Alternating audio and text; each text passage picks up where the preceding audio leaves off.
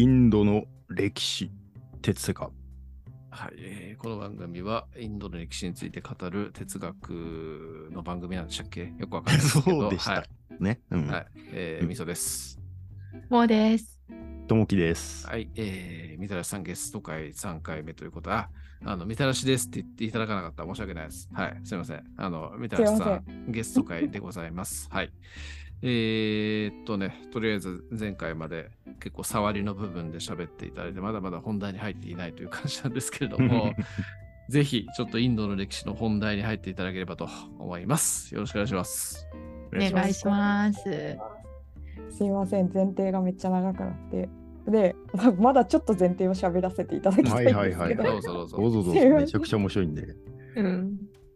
で、まあ、あの、さっきみそさんにおっしゃっていただいた、あの、うん。三大神、ブラフマーとビシュヌとシバうん。っていうのが、えっ、と、まあ、もともとあった土着の神々を吸収していったっていうのが、うん。えーとやっぱそうな結構有名な、はい、話だと思うんですけうん。ど。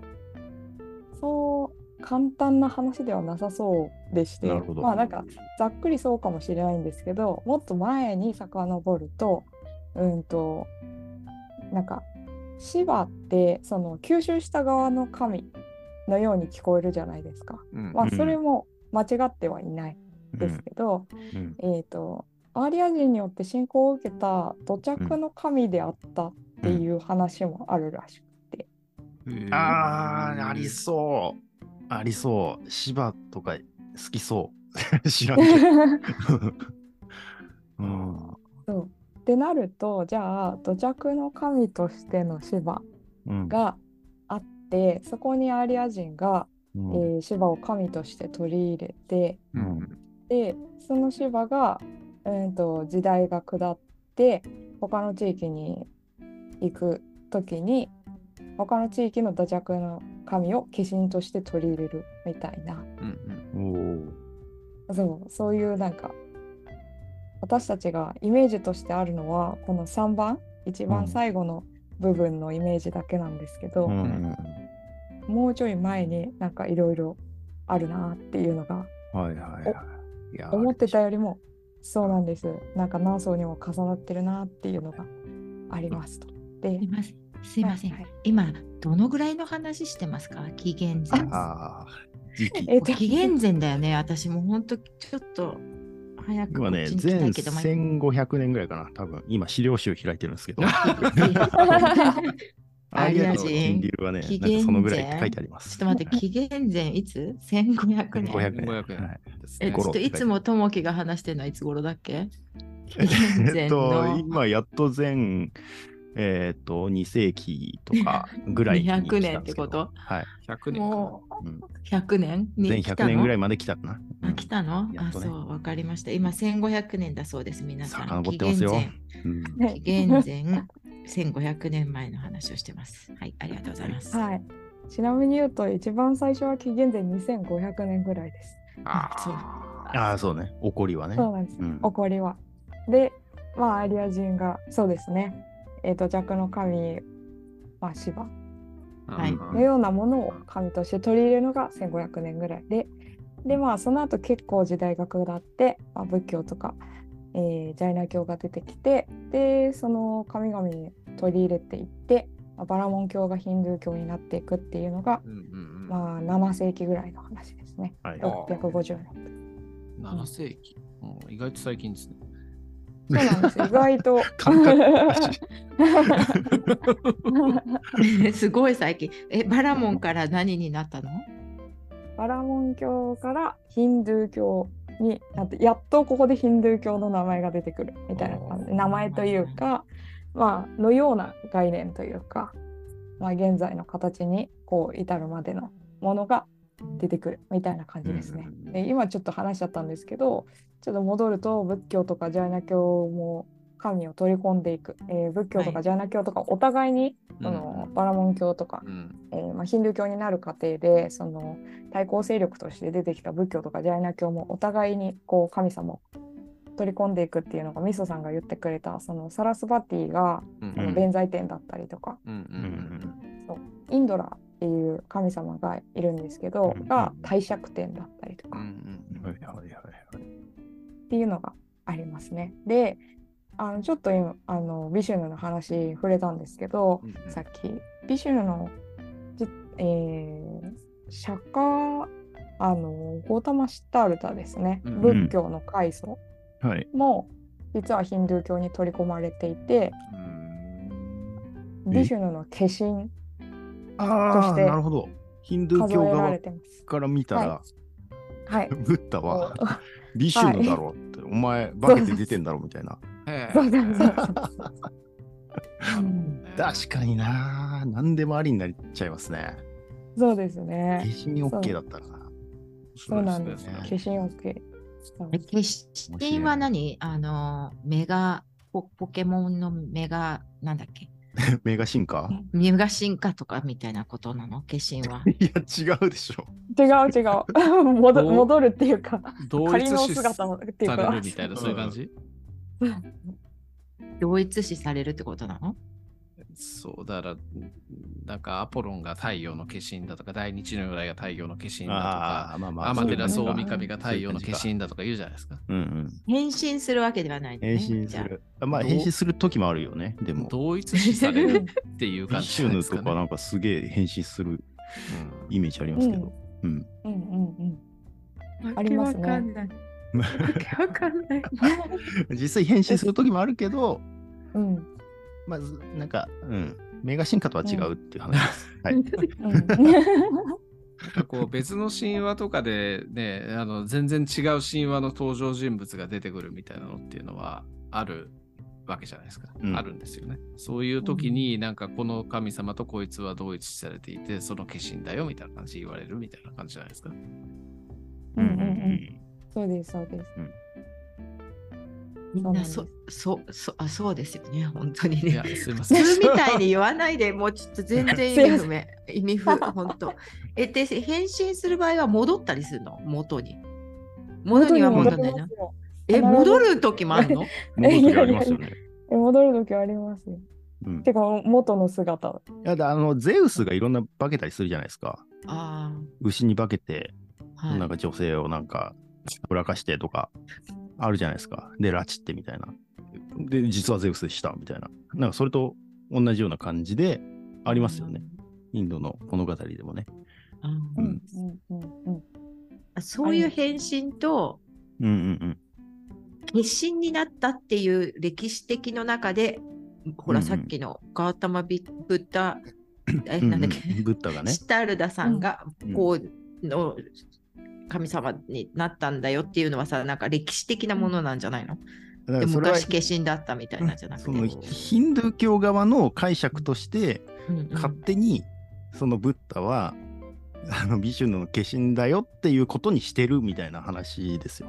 そうだよね。それとうんうん変身はまた違うよね、さっきのあの。だからなんいやだからいつかビシュヌに戻ると思ってんじゃないですか？ヒンドゥー教の人は。ああまあそういうのもある。わかんないけど。梨の中でねわかんないけどね。うん。なんかこう、インドが発祥の神様なんだけれども、例えば日本にシバ神が流れてきたら大黒様になってるみたいな、そういう話があるわけですけど、うんうんそそその考え方としては、まあ神様がなんかうん別の場所に分裂していったときに、その神様っていうのの起源がうん。シバ神なんだよ、みたいな。だから大黒天はシバシバ神の化身なんだよ、みたいな。うんうんそういうイメージで使うことが多いんじゃないかな。うんうんうん。そっそうか。うん。そういうことだ。日本そうですね日本におけるシバ神っていうのがまあもともとはその仏教とそのバラモン教が互いにこう吸収し合った結果そのなのでヒンドゥー教はあ仏教はヒンドゥー教の神様を取り入れてうん。で、まあ、あの密教とかのこうマンダラとかを見ると分かりやすいんですけど、そのマンダラの中央にいるのは大日如来うんですようね。んだけどこう丸の外側に行くにつれてどんどんこの神格がこう低くなっていくというか位の低い神様になっていくんですけど、うんその結構外側にいる、まあ、テンプルとかの外側の神様っていうのはヒンドゥー教から来た神様なんですよね。へへえ、そうなんだ。ちょっと見てみよう、マンダラ。へなんか如来菩薩なんで天が一番下みたいなそんな感じの話を聞いたことがある気がする。ああ、なんとか点っていうのが一番下なんだ。うんえうえんうんなるほど。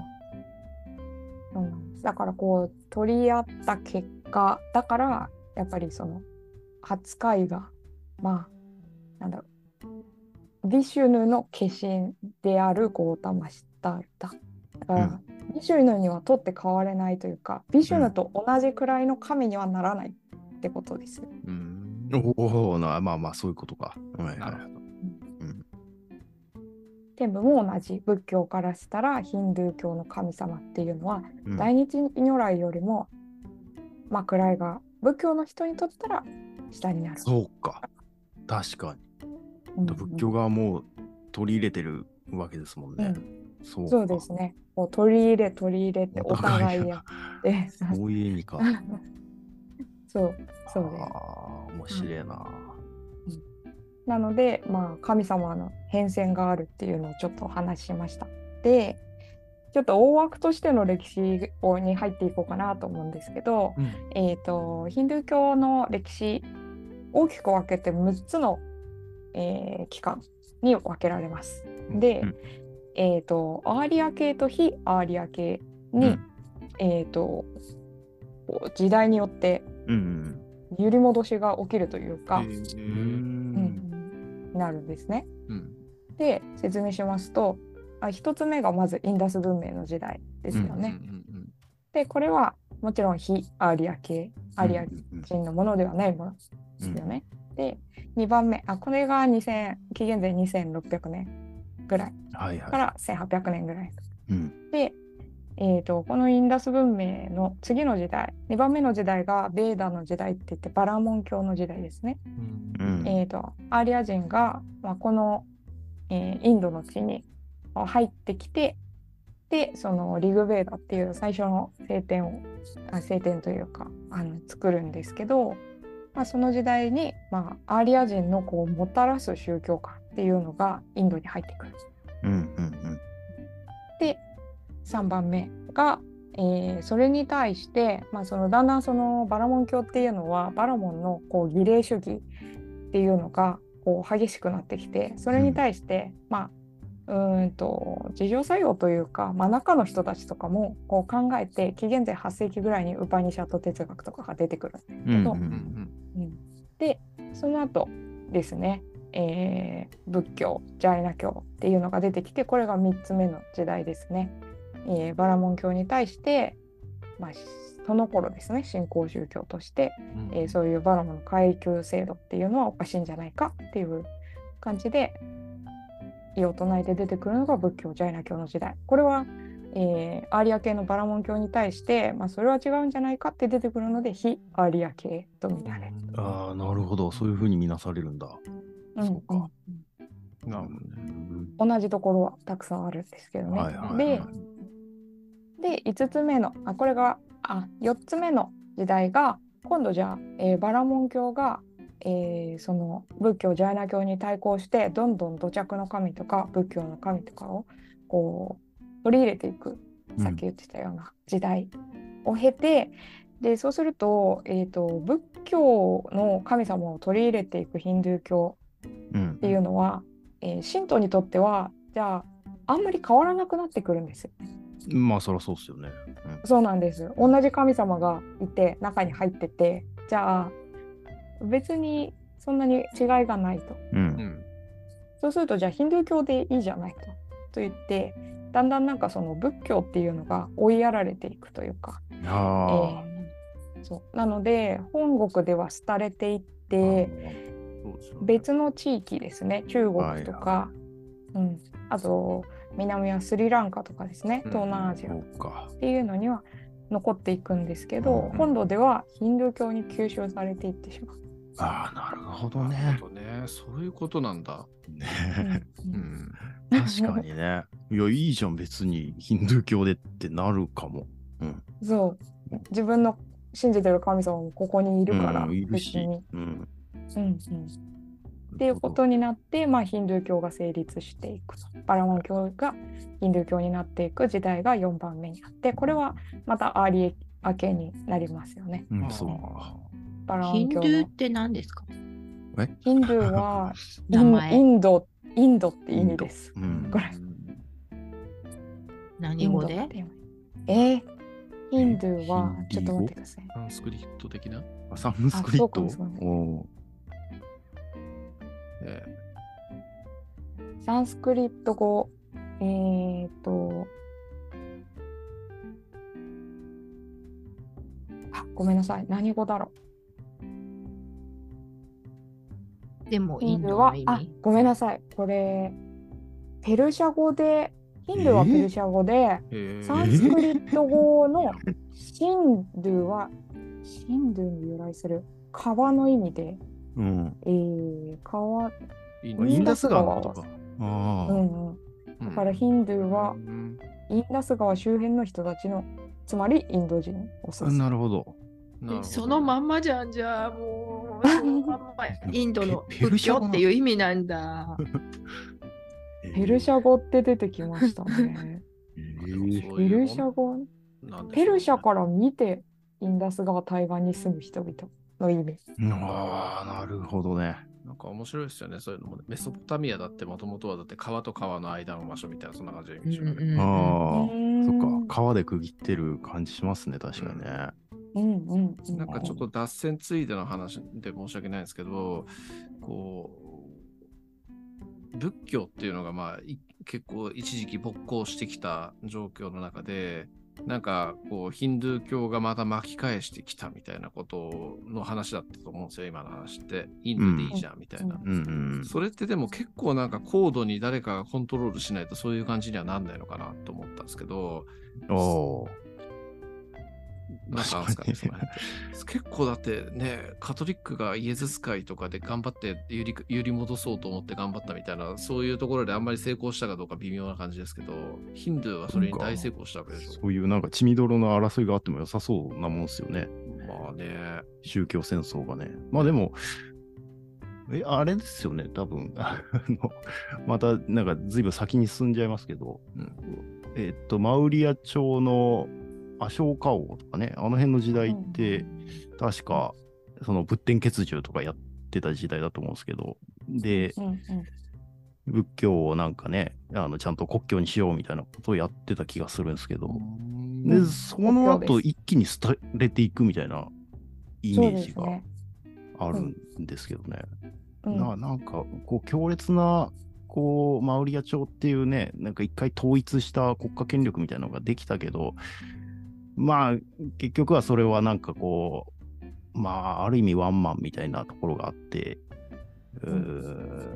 まあ、それでそれをみんなやれよって言ってたけど、まあ、本心では、いや、別にそんな、ね、ヒンドゥー教と変わんなくねってみんな思ってたっていう感じなのかなって、さっきの話聞いて 思いましたけどね。いやそれならヒンドゥー教でよくねみたいな。うなんかん仏教って廃れがちっすよね。中国でも東王朝の時には勃興したけども、その後廃れた感じがありますし。ああ、そっか。日本でもね、仏教、なんか飛鳥時代とか、うんあのその後聖武天皇とかの時代までピークでしたけど、うんうんその後こう別に消えはしなかったけども、なんか微妙に廃れてったみたいなそういう感じがあるし、なんかそういうなんかがあるんすかね、よくわかんないけど。圧倒的な違いというのは多分あの仏教は基本的にはその僧のものというかああ、なるほどね。あー。上座部。はいはいはいうんはいはい、はいなるほど。そうだよ。今のは。そうっすよね。だからヒンドゥー教はそれこそ、その種族にもううんすべて染みついているものだし、生きることそのものなわけで、うんそれとなんか、いや、下脱を目指そうぜっていう話はまた全然違うのか。うん。ああ、かもしんない。私たちのような普通の人々にとっては、うんうんうん結構やっぱりそこが違うのかなって。いやその僧院とかで修行してる人にとってはうん。なんかね仏教かジャイあ仏教かヒンドゥー教っていうのはすごい重要だし、どっちを取るかっていうのは重要はいですけど、だけどやっぱり吸収されるにあたってこの神っていうのはヒンドゥー教の神だよっていうふうに言われてうん。でそうお家にいる在家信者の私たちにとっては、まあそうかっていう、はい、そうですね。ことなのかなっていうふうには思い。いましたね。うんだし、うん、本人も結構そのそこがかなり違うっていうふうには書いてありましたね。仏教とヒンドゥー教は。大衆というか人々全部全部のものに対ヒンドゥー教に対して、うんまあ、上座部仏教うん特に初期初期仏教とかそうですね。そうですね。うんうん。ということです。ありがとうございました。うんあいえいえ。で、えー、とヒンドゥー教成立の時代になってうんそれが4番目で5番目にイスラム王朝時代が来ます。うんでこれはもちろん非アーリア系ですよね。で,、はいはい。はい、でその後まあ、えー大航海時代、えーうんまあはい、を迎えて、まあ、イギリス植民地時代を経るんですけど、うんうんはいまあ、その中で、まあ、ナショナリズムとしてのヒンドゥー教の時代うん。が、はいはいはいはいはいまあ、現代に続くですね。なるほなので、はい、非アーリア系、アーリア系、非アーリア系、アーリア系、非アーリア系、アーリア系って感じど。で、なるほどね。こう、こう、そっかそっか、でも、うんそううんか、なんかナショナリズムとしてのヒンドゥー教って言われたらめちゃくちゃそうだなって思いましたね。そうだね今うん。そらそうだ。そこに遡るわってなりますね。歴史や、うん。歴史やって感じですね。確かに本当あに。なんか日本がこう神道でまとめようとしたみたいなのと同じような感覚だったってことですよね、きっとね。うんうんそれもきっとあるんでしょううね。ん。まあ、その辺がちょっとなんか、ね、なんか、でもやっぱりこう、取りたいところと取りたくないところがあったみたいで、ああ。そう自分たちはインド人だっていうそのアイデンティティうん。の、えーためのまあヒンドゥー教復興っていうのもうんありますけど、でもうんガンディなんかは、まあ、インド独立、まあ、ちょっと後になりますけど、うんうんあのファースト制度っていうのを痛烈にこう批判していてですうんね、うん。そうなんだ。そうなんです。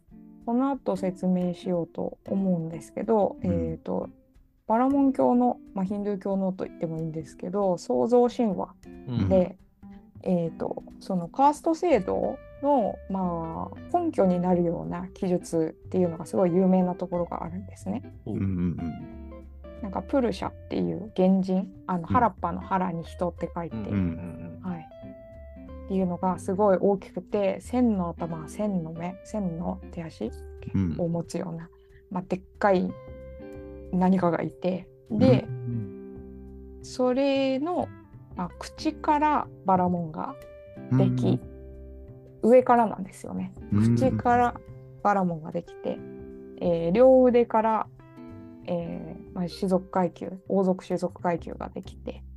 うんうん。で。あそうです、うんはい、で、えー両の太ももから、まあ、平面、うんまあ、農民商人階級ができてで両足から、まあ、奴隷階級ができた。っていうふうに、んリグベーダーの中の原人参加っていう部分があってそこに書いてあるんですね。ーなるほど。そうなんです。ガンディはそれをは否定しているんですよね。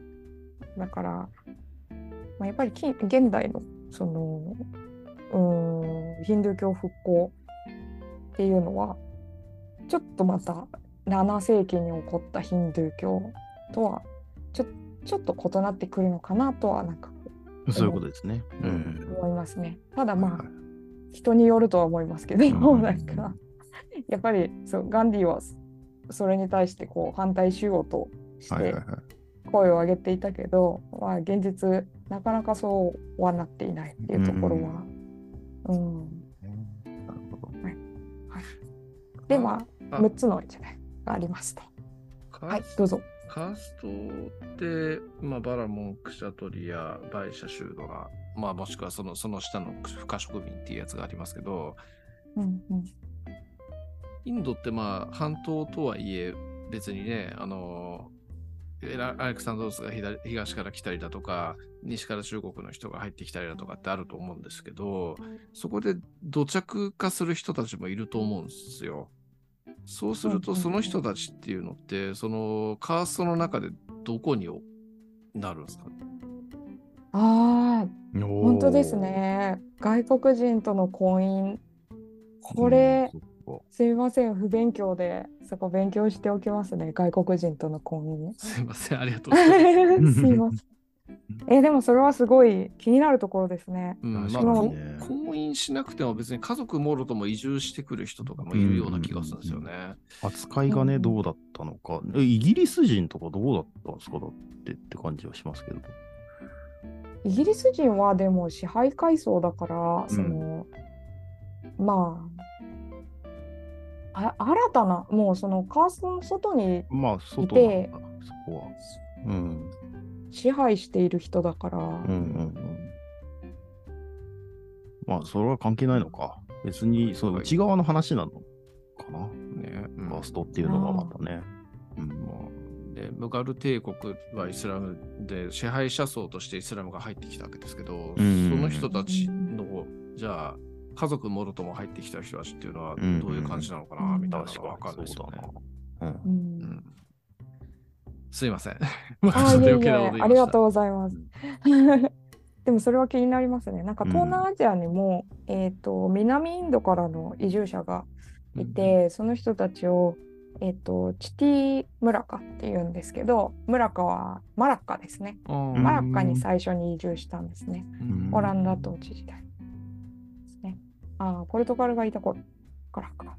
あの、ポルトガルがいた頃に、オランダに加勢して、まあ、オランダ統治下になるんですね、あうんうん。のマラッカって。うんで、その後イギリス統治下になるんですけど、でその時に、そうですね、オランダに協力したから、結構、あの、なんだろうな、優遇されたというか、っていう、その人たちは、ヒンドゥー教シバ派なんですけどう、んでもうんえー、とプラナカン博物館でガイドしていてそのプラナカンっていうのはえっ、と10まあ56世紀頃からうんこう男性まあその頃その船旅って女性を伴ってなかなか行けるものじゃなかったから、えー、と男性がその東南アジアにこう、まあ、いろんな目的ありますけど、まあ、貿易とかの、まあ、ビジネスをしにやってきた人とかが、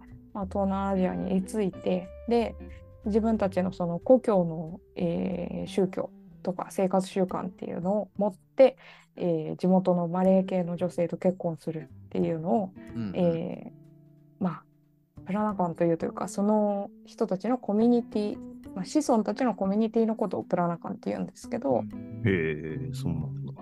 そうなんです。その人たちはまあちょっとこうやっぱりねえー、と数百年経つのでえー、と本国のシワ派とはやっぱり違う儀礼とかを持っていて、イスラム教とか、まあ、中国の道教的なうん。儀礼っていうのを取り入れてたりとかするんですよね。えだけど言われてみたらその人たちにもきっとその階級があるはずですよね。うん。ーうん。ヒンドゥー教シワ派って言ってるんですからね。うん。ね。えだからってなるとマレー系との女性との婚姻ってうん何、ってなりますね。うん。なりますね。なりますね。それは OK なのそのマレー系の女性はうん同じ階級とみなされるのかっていうことを。そうか。うん。いや、なんか深いテーマですね。確かにね。そうですねう。ん外国人との婚姻なんか全然そのプラナカン博物館をやってるから普通に受け入れてましたけどなるほど。確かにうん。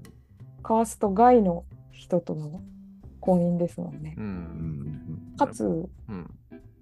ヒンドゥー教を捨てていないというかううんん。うん。そのままであるっていうのは不思議な状態です。うんなんか、モーさんのお友達のインド人系の人って、なんかその辺の感覚ってどうなんですか？わかんね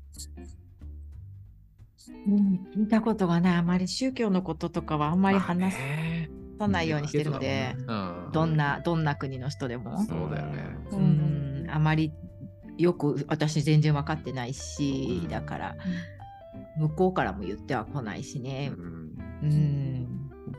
でもこれでね勉強させてもらったらちょっとこう近しい人たちにはちょっと興味ということではなくてこうね勉強という意味でうん聞いてみようかなとかさっき思ってた。うん結構何人もいるので。うんうんうんうん。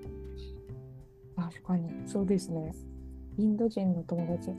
あ、今いないわ。スリランカ人はいるけど。うん バングラディッシュとかはいるけど。うん。あ、ではちょっと話を戻しまして、ありがとうございます。ちょっと調べてみますね、外国人との交流。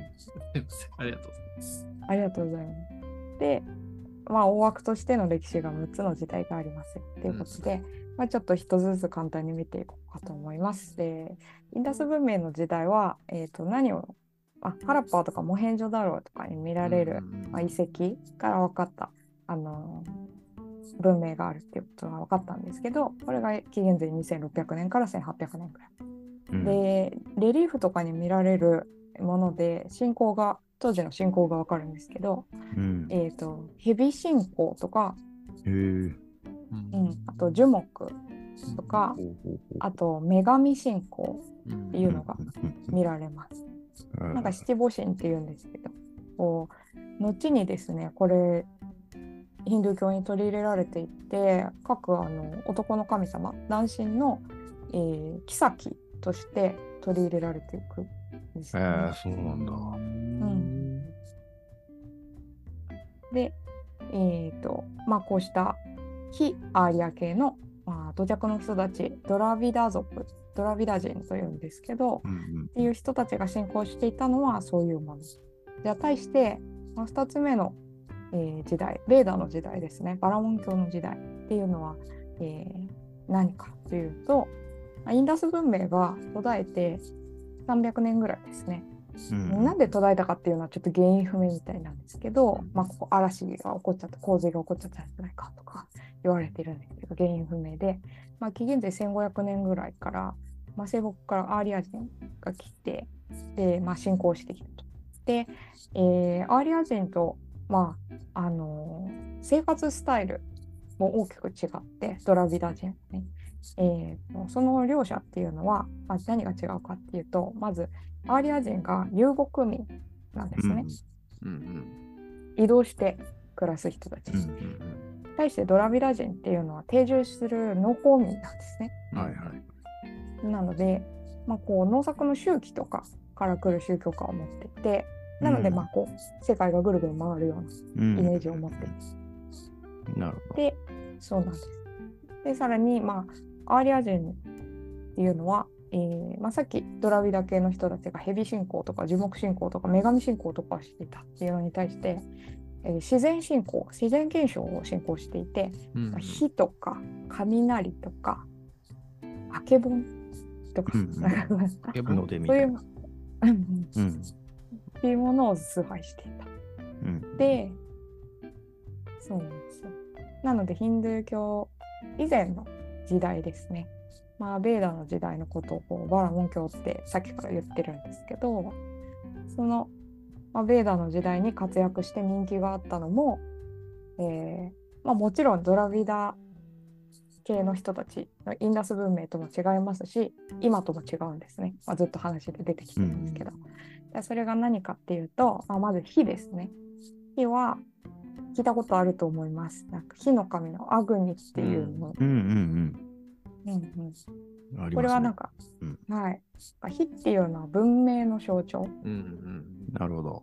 確かに。そうで、まあ、浄化、その燃やしてしまうっていうので、浄化とか、まあでも、イフの対象でもあるとうん。いうことで、で、ちょっと面白いなと思ったのが、うん私この火を信仰するのはあのゾロアスター教の影響があるみたいなことを読んだことあるんですけどああまあ、ありそうな気はしますけどね。確かおに。隣ですから、みたいなね。うんそうででももうそう書いてあった本もあるんですけど、また別の本を当たってみたら、えっ、とそのもともとコーカサス地方に住んでいたうんアーリア人が、その移動してうんインドに入った人とイランに入った人とこう分かれた。はいはいなのはい。もともと持ってる。家のそうですうんうん信仰っていうのがゾロアスター教に現れたのかうんうんこのバラモン教の火の神アグニとして現れたのかっていうことだみたいなのも読んで、うん。ちょっとこれも面白いなとなるほど。面白いね思います。面白い。うんうんねだってなんかね、ともきさんうんよく言い言いますよね。哲学者がインドとかまで旅して戻ってきて、なんか別の宗教の影響を受けてうん哲学やってるみたいなのとかたまに言いねますよ、あるあるある。う。うんん。はいうん。すいません。いえいえいえ面白いですよね。うんなんかと土地に影響されることってきっとたくさんあるんでしょうね。うんうんそうインドとイランだとだいぶきっと気候とかも違うし、うん。地形とかも違うし変わってくるんだろうなって思います。うん。うんうんで次にこれ一番人気のあった神様で2番目に人気があったのが雷の神様のインドラですね。うん。うんですごいこう強い神様で、うん。まあ、軍神とも考えられてたみたいなんですけど、うん。うん。そのなんで人気があったかというと、うん。まあ、ドラウィダ人の人たちの土地に侵攻していくアーリア人の人たちにとって、まあ、その勇猛果敢というか、まあ、うん強いインドラの話っていうのはすごくその自分たちに重ねやすい対象というか。うん。うんだったので、うんその強い英雄像っていうのをインドラに求めたんじゃないかなっていうふうに言われてます。うんうんうん神話としてもともとそのインドラの神話はあった。というかまあ言い伝えとしてあったってことなのかな。その強さみたいなのを表す。雷のそうですねきっと雷の神。そうですね。まあでもなんか私雷の神はうん。なんかね、インドヨーロッパ語族というか、アーリア系というか、なんかすげえ共通してる感はね、ある気がしますよね、なんか。強そうな感じ、うん。うん。確かにね。うん。ね。そうかも。なんかインドラなんかかっこいい、インドのかっこいい神みたいな、そんなので、なんかゲームとかにもよく出てきて、ブリトラを倒すものみたいな、そんな感じでよく出てくるみたいな、そんなイメージがあります。そうなんだ。なんかそういうのがあります。うんゲームってインド神話の神様とかインド神話の話めっちゃいっぱい出てきますよね。めっちゃいっぱい出てきますね。インド、ギリシャ、北欧、この3つが鉄板かなって感じがします。ああう、。うん。ん、すいません。妹と FF あ妹はゲーマーなんですけど FF の話してて、うん。あどれか？な FF ね、確かにね。うん。そう。オンラインゲームのやつってどれですか ?PS5 11, 11と14かな。あじゃあはいはいはい。14か、うん14の話がその創世神話がまさにうん、インドの話で、その私が勉強したインドの話したらあ最近見たってなって、えー。そうなんだ。ええそうなんです。だからゲームやってる人は神話に強いですよね。なんかいろいろ知ってるなとうん。思います。うん。結構僕はそのあれかもしれないですね。はい。はい、で神様の話に戻りますがあと有名なのはソーマっていうまあこれえっ、と、はい。インドラとアグニに比べたらちょっとうん。弱いというか、あの 聞いたことがないんですけど、初はい。あのソーマソっていう植物をうん。すりつぶしてあの牛乳と一緒に発酵させた儀式に使うお酒おをそういうらしいんですけどはいはい。でその酩酊して、まあ、儀式をするっていう、えーで、まあ、それが転じてその、まあ、神様とみなされるというかああ、そっち系ですか？なんかバッカスとかディオニシスあはそっち系なのかな？そうです、まさに書いてありました。やっぱそういうのは必要なんですね。うんうん酒の神がね。うんうん、ちょっとこれはおおーって思ったのが、うん。まあその頃、まあ、そこまで酩酊するほどのお酒を作れなかったはずだからもしかしたら、まあ、大麻とか麻薬の類は植物をこうすりつぶして入れてたのかなそうかっていうふうには。書いてありますねだからディオニシスでの祭りでいろいろこう酩酊するみたいな言われてますけど、絶対薬物やってんだろうみたいなのはなんか見たことありますね。なるほどね。うん。そうかもしれないですねね。。そうかもしれないですね。いろいろ一緒なんか重なるところが多くて面白いうんです。で、さっき話したプルシャの話。えーうん原人ですね。原人参加。はいはいはい。口がバラモンになってう、んうん両腕が、まあ、王族貴族階級っていう話が、まあ、リグベーダっていう、えーとまあ、最初のですねそのバラモン教の元になるような輪に出てくる神様と、えーまあ、創世神ということですね。うんうんでこれが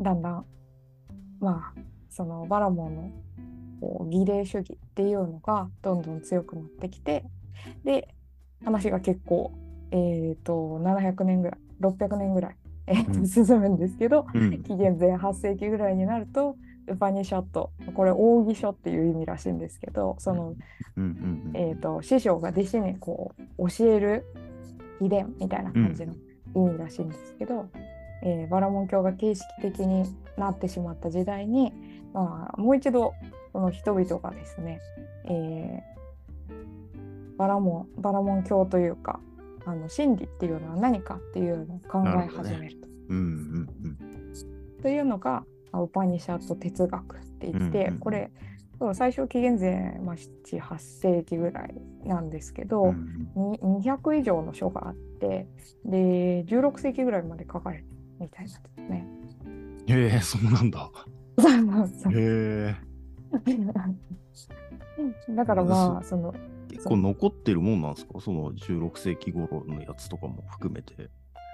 ああ紀元前8世紀ぐらいのやつえー、とどういう形で残ってるっていうのはちょっと私の、えー、と不勉強なうんうんで申し訳ないんですけどうーんと紙で残されたのは多分結構後の話だと思うんですけど、そうっすよね。うんインドってあのこの間モさんとも話してたんですけど、うん。こう一言一句たがわずこの、うん暗唱するああ。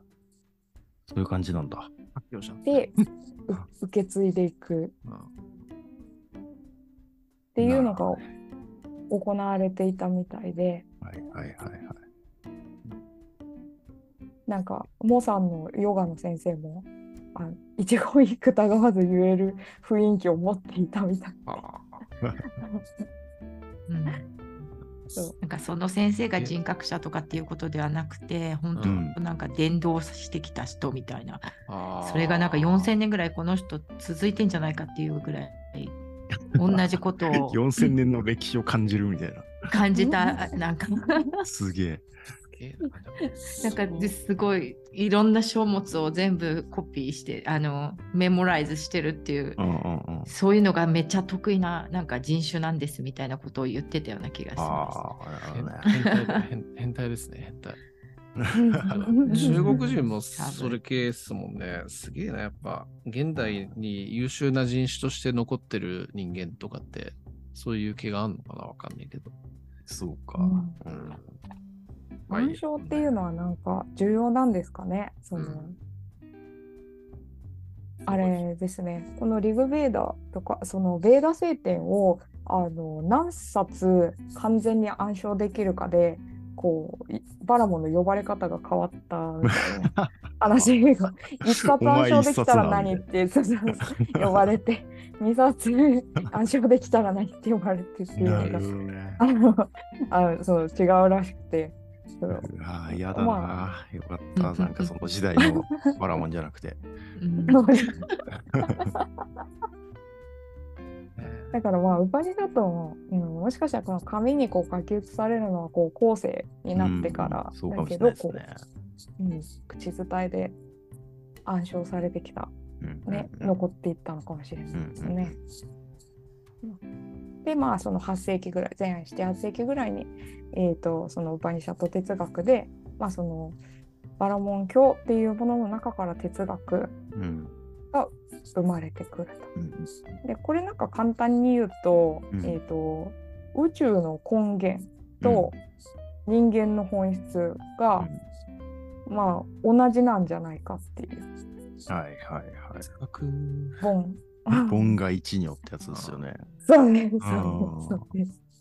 でブラフマンが、えーボン宇宙の根源、で、はいアートマンがが人間の本質ですね。で、まあ、それ以外の現象世界っていうのは、まあ、うん全部幻っていう。うわ、もう、あ あるはあるじゃないですか。あるはあるですね。あるはあるですよね、これ。うんうんえないはないなんだっけ？それで。いやいや、ないはな違い。あ、そうそう、ないはなないい。よね。だから現象世界っていうのは幻だよないは。ないんだっうん。ないはないですよね。うん。つながりましたね。うん民生か、なんていうの、鉄セかと。うん。ですよね。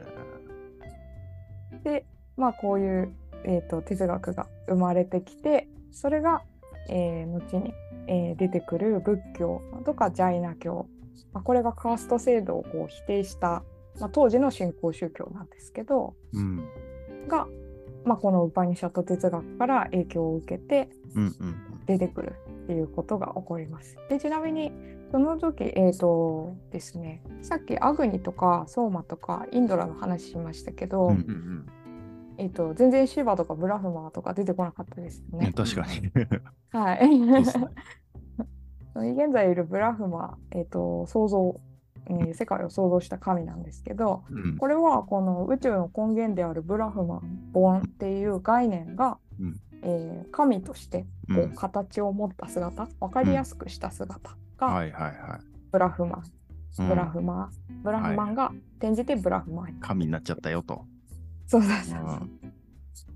そうなんです。うん。でもお話をすごいここまで来てやっとん紀元前7世紀ぐらいまで来れたかなっていう感じなんですけど。うん。ちょっとお時間が。そうですね。うん。そうですね。そろそろ危ういのではい。ちょっとまたまた今度で大丈夫ですか？ああ、もうぜひぜひって感じですね、本当すに。みません。めちゃくちゃ面白いなめちゃくちゃ勉強になりますわ。うん。あいいもうちょっと逃げ道として諸説ありますということ まあもちろんね。うん もはちろんそうです。はい。その通りですね。うんはい、いいやーありがとうございます、本当に。いやこちらこそありがとうございますじゃあ、もうさん、どうぞ。あれ止まった。なんか止まってる接続が悪いんだけど、私だけ？止まっちゃわない、うん、モーさんだけ。何？止まってる？いや、い大丈夫。や今は大丈夫ですよ。大丈夫、はい。え、じゃあ、今のでなんとなくどんな感じでまとめて、えっ、と、ちょっとその仏教とかジャイナ教が台頭してくるまでの下地の部分までをお話しして、はい、でこの後さっきちょっとざっくり説明した、えー、と仏教とかジャイナ教が出てきて、まあ、そのバラモン教が他の土着の神々をこう吸収していくとヒンドゥー教になっていくよっていうのの話のこう 前提で終わりました。最高ですね。はいうんありがとうございます。ありがとうございこれがました。鉄セカです。ありがとうございます。でもまたここからね、あのいろいろ皆さん考えて、あのまたみたらしちゃんに来てもらって話すっていう感じになるかな。ね。じゃあででは今日は収録ここまでに時間の都合でなりますけれども、はい、今日も鉄セカを聞いていただいて、最後まで聞いていただいてありがとうございました。鉄セカは Spotify、Apple Podcast、Google Podcast で配信しています。お聞きのアプリで番組フォローいただくと更新時に通知が来ます。鉄セカお気みお気に召しましたら、高評価ボタンをポチッとしていただいたり、レビューを残していただけますと嬉しいです。ツイッターは、ハッシュタグ、鉄セカをつけてつぶやいてください。ファンレターもお待ちしております。ありがとうございます。ありがとうございます。いやありがとうございまー、神話、やっぱ面白いわ。面白い。好きだわ。好き。好化き。身とか好き。なんかやっぱ、神話からこう宗教とか哲学が生まれていくみたいなのがあるわけですけど、。ほんとそう。ともきさん得意のエジプト神話からなんか哲学につながっていくみたいな話ない？エジプト神話が確かにないくないっすか？ないんだよ、知らないけど。ないっす。まあ、そのエジプトの神がどっかに影響を与えてとかね、まあ、何かしらあるんでしょうけどう、ん。ない気がすんな。ないんだ。うん。うんなんかちょっと、もまた、あの、紀元前からさらに遡って、神話の時代に遡るみたいな、そんな話も面白いのかなみたいなことをちょっと今回話してて思ったりしちゃっうんたんで、いつになったら紀元前から抜け出せるんですかね、これね。本当えちょっと本当にお願いだから、うんあのちょっと最近にうんなんか来て本当にお願い。あーのね、だんだんねう。うんんあの飽きてきたからね。そっか。ちょっうんと、みんな僕みんなはいいよ、そこ残ってていいけど、私のためにうん、うんなんか最近のやつやってほしくなってきたたまに。だね。たまにはね。うと、んモーさんのこう要望を聞こうう。リクエエストが来てるわけなんで。ってっていうかね、もう秋っぽいからさ、うん本当もう、もうなんか、なんとかして、これ。う。まあでも逆に秋田なら神話とか面白いんじゃないですか。いやもうね、なんかね、その違う。作り話、作り話信じられないんだよね、本いいよね。現実的になろうよって思っちゃっあーなるほどねたり。すんだよいいね。ですね。身も蓋もないの大好き。おっしゃる通りですねおっ。しゃる通りです。ありがとうございます。お願いします。でも、よ流れをいなんかいろいろ教えていただくのは本当に嬉しいですね。超面白かった。めちゃくちゃ面白かったです。三谷さん本当にありがとうございました。いやー、こちらこそありがとうございました。なんか最後に宣伝しとくこととか、そんなこととかないですか？宣伝、えっ、ー 日本語ガイドグループの宣伝ですか？うん。えっとですね、私たち日本語ガイドグループ、はい あの4つの博物館でガイドを行っておりまして、さっき言った国立博物館とアジア文明博物館とプラナカン博物館の他に、えーシンガポールアートミュージアムといううん。現代アート、東南アジアの現代アートを扱った博物館も、えーガイドを行ってるんですね。うんで私ちょっと歴史の方を選択してしまってそっちはガイドしてないんですけど、うんでもこれがすごい面白くて、うんその東南アジアっていうのはこう植民地化の、うん。えー時代が、まあ、500年ぐらい続いてきたうん。ところなんですけど、まあ、そうした中でですね自分たちの、えー文化宗教っていうのが、うん。えーまあ、経済的な打撃とかもですね、うん。えーとまあ、欧米諸国によってこう、まあ、そういうものにさらされてきたと。それを受けて現代の人たちが今どう感じてうん。どう生きるかっていうものをアートにしているので、おーぜひぜひこのこのねあの歴史をこう東南アジアの歴史をですねこう押さえていただいてから見るとまた違った見方が見え方ができるんじゃないかなと思います。アート好きの方も、はい、歴史好きの方も楽しめる博物館なので、ぜひぜひですね、はい、お越しください。ガイドはですね、えー、と基本的には10時半からで国立博物館は毎日やっております。でプラナカン博物館は、えー曜日が、えー決まっているので、まあ、ブログ等でご確認ください。えーアジア文明博物館は火曜日から金曜日。で、第、えー2かな？すみません。ちょっと、えー土曜日もですね、月1回やってるので、本当にこれちょっと、私、アジア文明博物館が大好きなんですけど、全然お客さんが来来てくれないというか、あの ニッチな場所なので、まあ、わかるんですけどね、えっ、と、呼吸博物館行けばいいじゃんとか、日本に国宝あるからいっぱいそこで見れるじゃんとか思うので、あの、ね、あの中国のお宝も日本のお宝もね、あるので、まあ、日本人がそう思ってしまうのはしょうがないんですけど、ただ、まあ、こうしたヒンインドとかね、中国のあの背景を知って、それは東南アジアでどのように受容されていったかっていうのが見れる、すごく面白い博物館なので、ぜひぜひお越しください。めちゃくちゃ PR うまいっすね。ねもう行きたくなった。超行きたくなった、マジで。うんありがとうございます。あのーちょっとここかなって思い、今 URL 見つけたんで、これが正しければ、後で URL はあの概要欄にちゃんと貼っとくようにしますし、うん。いや、マジで本当に行きたくなったし、なんか、そもそもインドの歴史って、なんか物語のイメージしかやっぱなかったっていう感じだったんですけど、うん。普通になんでしょうね、あの、興味めっちゃ持ったわ、みたいな、そんな感じがあったんで、ですね。僕はね、うん、あの、本当ありがとうございますだし、シンガポール行きたいと思いますんで、あの、まずは、あの、先見隊として、うちの上司の木村さんが 行きますけどもその後に必ずともきさんと僕がつなが続きますんで、ぜひその時案内してください。お願いいたします。はい。お願いしよろします。くお願いします。お願いします。はい。